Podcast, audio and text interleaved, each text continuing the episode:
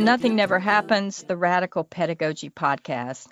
I'm Tina Pippin, one of the hosts of this podcast, along with Lucia Hulsether, and we have a very distinct pleasure today to interview two professors of education, Jill Hermann Wilmarth, who is professor of social foundations at Western Michigan University in Kalamazoo, Michigan, in the Department of Teaching, Learning, and Educational Studies. She did her doctorate at the University of Georgia. And for some of you following the podcast, you will see uh, that thread of contextualism and also a and constructivist education, uh, along with Freire, uh, all the way through. Um, our other interviewee is Professor Caitlin L. Ryan, who is Associate Professor at the University of Wilming- North Carolina at Wilmington and at the Watson College of Education uh, in the Department of Early Childhood, Elementary, Middle, Literacy, and Special Education. Both Jill and Caitlin were ed- elementary school teachers and are now teacher educators working with elementary school teachers and middle school teachers. So, welcome, Jill and Caitlin, to Nothing Never Happens. Thank you. Thanks so much. Uh, we're, excited to talk uh, about your many articles and especially about your book, Reading the Rainbow LGBTQ Inclusive Literacy Instruction in the Elementary Classroom, that was published by Teachers College Press uh, in 2018. So, um, Lucia's got the first question. Great. Thank you both for being here. Um, it's great to have you on the podcast. To start out, I just want to ask a kind of broad question, which is how did you come to writing this book, both the topic and um, and the method, which is so collaborative, both um, with the, the, two of you writing it together, but also with so many other teachers who welcomed you into their classrooms. Um, love to know more about that. Well, I think we we we've been writing together for for a long time, and um, really believe that good teaching is collaborative. So it really follows that, you know, I think both of us. I won't. I don't want to speak for Caitlin, but I do think that both of us believe that um, our work is for elementary school teachers and their students. And so um, if we believe that that teaching is collaborative, then it follows. I think that that writing would be collaborative. Um, but we came to write this because we have both spent a lot of time in elementary school classrooms, both as teachers, but as researchers and and our own element pre-service elementary school teachers. Um, a lot of them think, oh, this is really important, but nobody's ever taught me how to do this. We were not trained in how to, you know, include LGBTQ people in our own elementary school teaching, and we both identify as queer, and so it sort of just felt natural, I think, that oh, we can do this and we can figure it out and we can write it in a way that is accessible, we hope, to teachers, mm-hmm. I think. Yeah. And I think the other piece of that is there's something kind of pragmatic about the collaboration as well, because um, anytime you're challenging the status quo, particularly in education, it can be challenging. And definitely breaking heteronormativity and cisnormativity in schools um, is definitely a challenge. And so um, it's been really nice. I know I feel really honored that Jill and I have been able to forge the kind of writing partnership and working partnership we have because you need that support. And so it's also nice for us to be able to model for teachers we work with the ways that having someone who can support your work and can challenge your work and can push you in the work really helps get more done um, and can can encourage encourage you to keep going and can can push you farther. So, you know, especially because Jill and I both do identify as queer, it's really nice having someone else who's similarly positioned who can understand some of the challenges as well. Mm-hmm. Yes, when Caitlin calls me, is this weird? No, nope, you're right. That was that was the thing that happened. Yeah, so it, it is it is helpful, and the teachers that we we feel really honored that the teachers we've worked with have invited us into their classroom and trusted us with their students. Um, yes both of the teachers here that um, that I have worked closely with, one was a, a former student of mine, um, and Barbara, mm-hmm. and the other um, I've I've known, and she actually has taught my children, and so I it feels like um, such an honor to be welcomed in. Mm-hmm. Um, and, you know, Caitlin has a friendship, but also a, a research relationship with Marie and Marie welcomed both of us to come and just just learn from them and with them. And um, those collaborations continue in different ways today. Um, not mm-hmm. as intensely but it, it has really been a joy to learn how to be a better teacher from these amazing teachers. Absolutely. Yeah so what are some of the challenges uh, in terms of your own different context in both western michigan and eastern north carolina uh, that you've run across doing this this work and and trying to um, you know spread the gospel of inclusion in in elementary classrooms. Caitlin, you want to start? Sure. I, am not from Eastern North Carolina. I'm, I'm actually from the Midwest. Jill and I kind of joke that we sort of switched because she's from the South and I'm from the Midwest. Now I live in the South and she lives in the Midwest. So again, we help each other navigate those kinds of um, those kinds of spaces as well. Um, but I, I mean, when I first got to Eastern North Carolina, I was one of the first openly gay or queer people that a lot of my pre-service teacher students had ever met. Mm. That it was or knew that they had met really, because of course they had probably met LGBTQ people, but the question is, did they know it? Um, and so when you come into a space like that, the background people bring with them, excuse me, um, is very different, right? And so what sort of people possible um, and what people feel like is that word appropriate um, mm-hmm.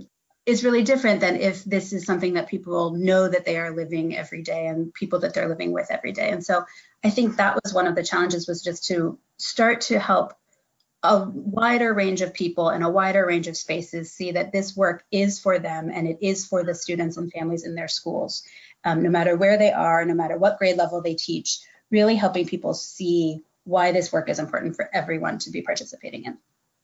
Mm-hmm. Yeah. another thing that we've learned, not only in our own experiences in schools, but from our colleagues who have been teachers and are now faculty or who continue to be teachers, is there's this mythology about that word appropriate is really interesting, right? There's this mythology about what's allowed or appropriate um, mm-hmm. in different contexts. And so we know teachers who have um, done LGBTQ inclusive work, read LGBTQ literature with their students, um, and down the hall, someone's like, "Oh, you'll get fired for doing this." Well, really, I've been doing this for years. So it's this interesting yeah.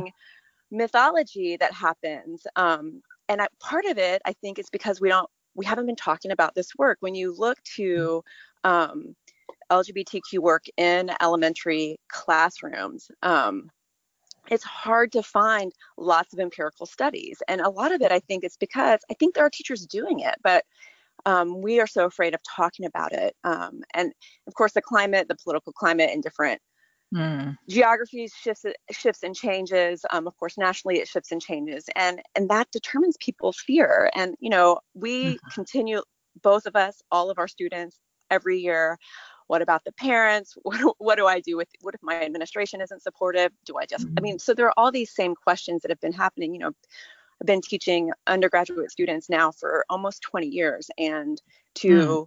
have had those same questions over you know the ebb and flow of that political time in our country and mm-hmm. you know from at the university of georgia all the way when i was a grad student all the way to here um, is really interesting to me. And it just speaks to this sort of cultural mythology about what is allowed around children and um, how people think, oh, we've come so far, but I still can't do that. And, and really, how do we help teachers enter the conversation? How do we help teachers see that parents are not a monolith, right? Um, mm-hmm.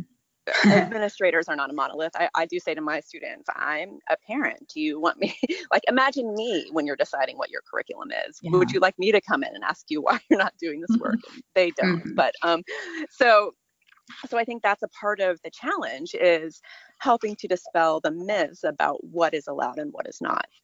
Mm-hmm. And and that's really what led to the format of the book because in addition to thinking those myths about we we just can't do this, it's not allowed. Um, there's also that question of well, how?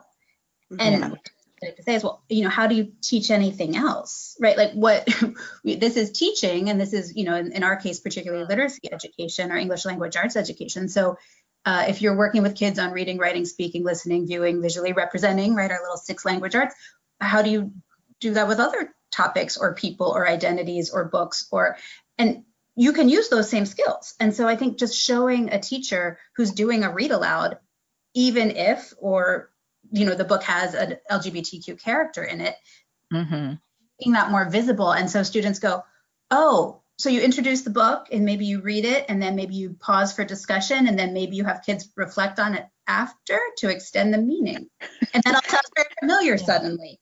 And, and rather than some sort of foreign outside just thing that they can't imagine. We just wanted to show that this is good instruction. It's good instruction for all students. And it's just about a wider range of identities than we've usually been talking about in elementary schools.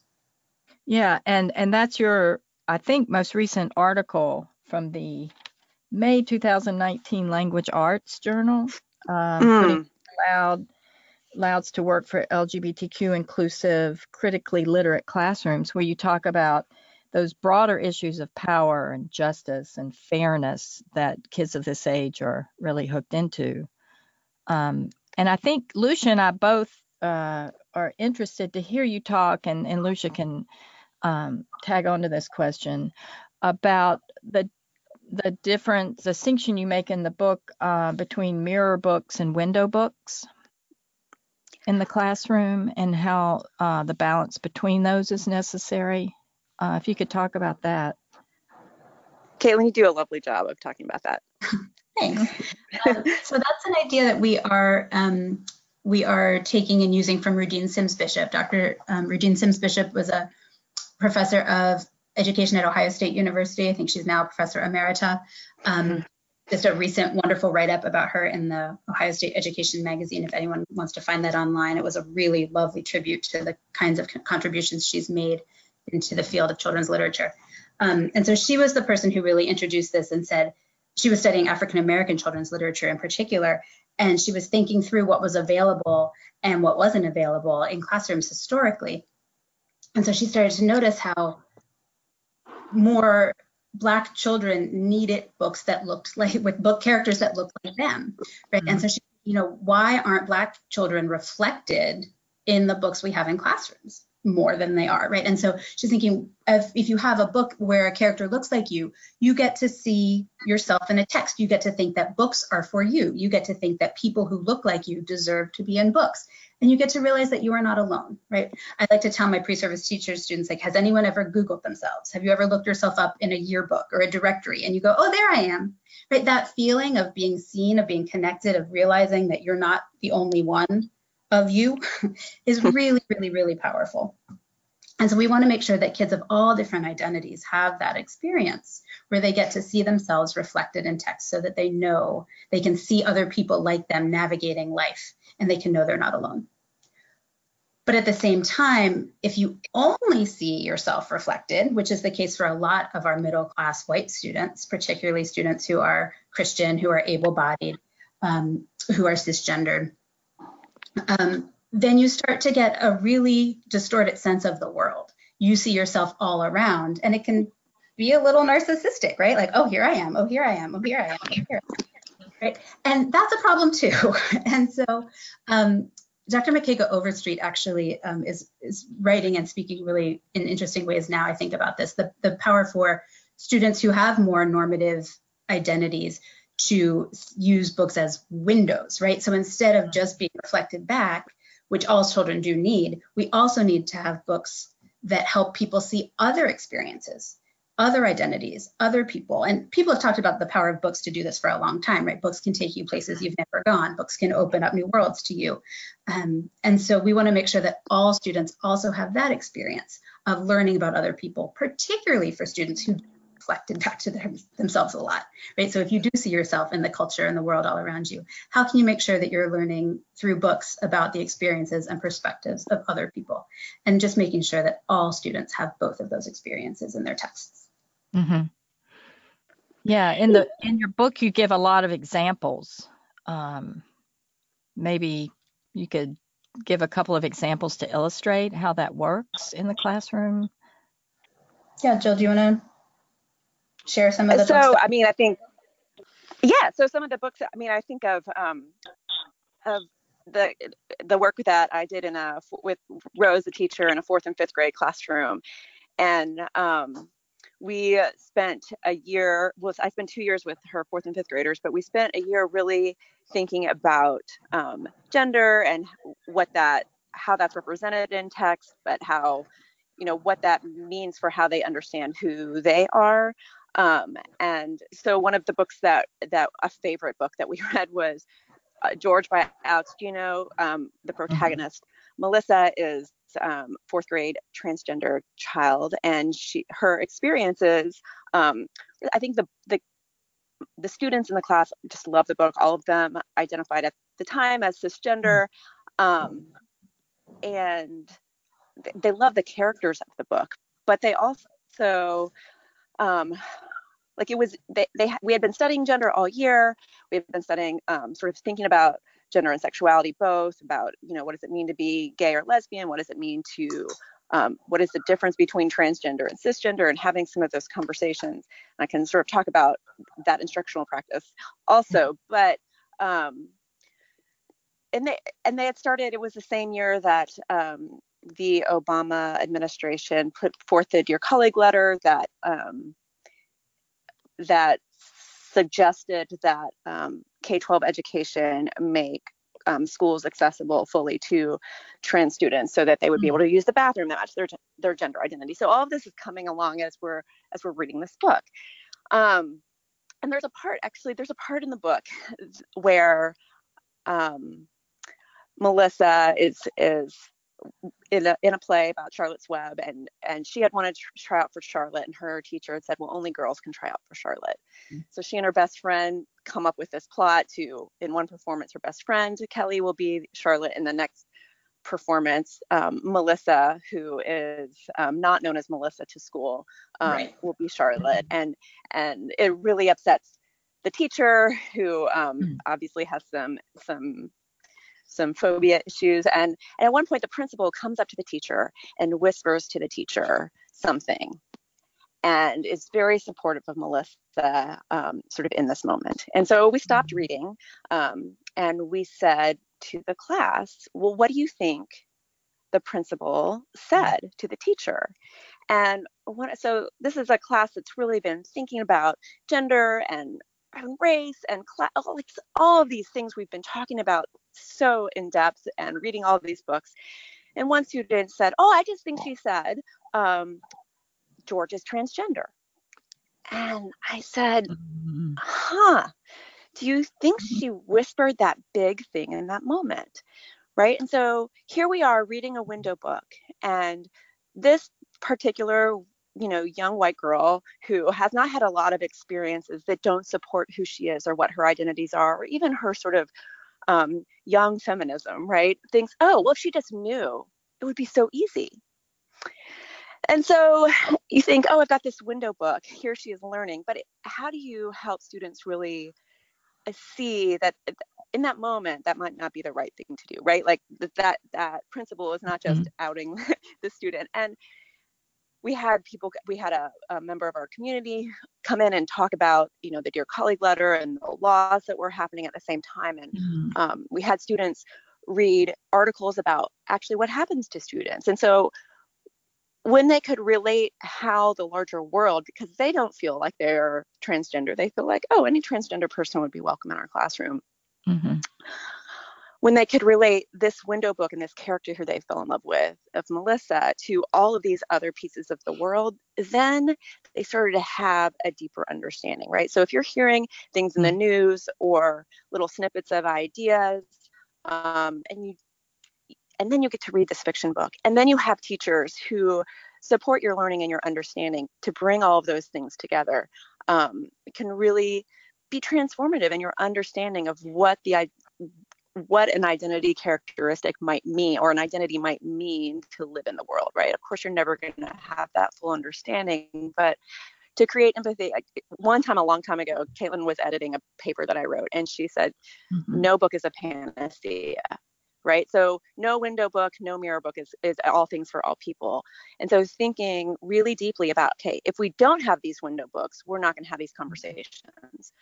Mm-hmm. If we don't have these window books and then support them with additional conversation or with ideas that are new to our students or show our students that just reading a book or just saying, "Hey, I believe that all people should have access to the bathroom that they they they need to mm. have." We can't just say those things. We have to show them how. These are yeah. complicated ideas, and and Caitlin and I believe that that books can be such an important part of that because they're safe, right? We can talk about the mm-hmm. principal and the teacher and the mom having issues, real problems, um, or being real allies because they're not us. And so it's easier to critique mm-hmm. them or easier to say, oh, I can see myself there, but when I'm critiquing it, it's a character, it's not me. And so maybe when I start to do that critique, I can think about how I might act differently in the world. So, mm-hmm. mm-hmm. yeah. Yeah, I think one of the one of the parts of reading the rainbow that I thought really powerfully complemented this point you're making about window books is um, the point you make about queering texts that aren't necessarily grounded in thematizing LGBTQ life, especially for students who, or especially for, for educators who are working in places where there might be um, a real threat to them if they were to, if they were to be to, um, for lack of a better word, out in their classrooms about um, LGBTQ inclusive pedagogy. I'm thinking about the um, growing up in the shadow of the Don't Say Gay bill in Tennessee, mm-hmm. where educators were told, well, there there were efforts in the state legislature to make it illegal to mention queer people um, in public schools. Mm-hmm. Um, so you all talk about queering, which you sort of gloss as messing up and complicating uh, heteronormativity in in a wide range of texts. And I'm wondering if y'all could talk about that a little bit more and maybe give us an example of how um, how you've seen that done in the classroom. Mm. Yeah. Yeah. One thing we like to, to say is that you know we absolutely know that everyone is in a different context right every classroom is its own little world every school every district um, and even though there are powerful things that unite us that shape um, you know like jill said the national policies and those kinds of things um, there's still a whole lot of range about what teachers are comfortable talking about, what they are allowed to talk about legally, um, mm-hmm. and other issues like that. And so we really respect the kinds of forces that teachers are navigating, right? Um, but we don't want those forces to ever stop us trying to serve our LGBTQ students and families better, or to serve all students so that the world gets better for LGBTQ um, children and families. So mm-hmm. we were kind of thinking through how do we balance that? And, and what we tend to say is we want to talk not about what you can't do, but what you can do. And so can we charge everyone to say that this is a this is work that we all need to be a part of, much like other kinds of anti-oppressive work. We all need to find our our role in it. And even what you can do or what you're comfortable doing doesn't look like what someone down the hall can do or what someone across the state can do or someone across the country can do. What is it that you can do? And so thinking in that way kind of led us to well what are the sort of tools that as teacher educators and as um, that we can provide to, to people who are in the classroom to teachers who are still in the classroom and so we thought about how the heterosexual matrix works right this idea that um, we have these categories that are interlocking.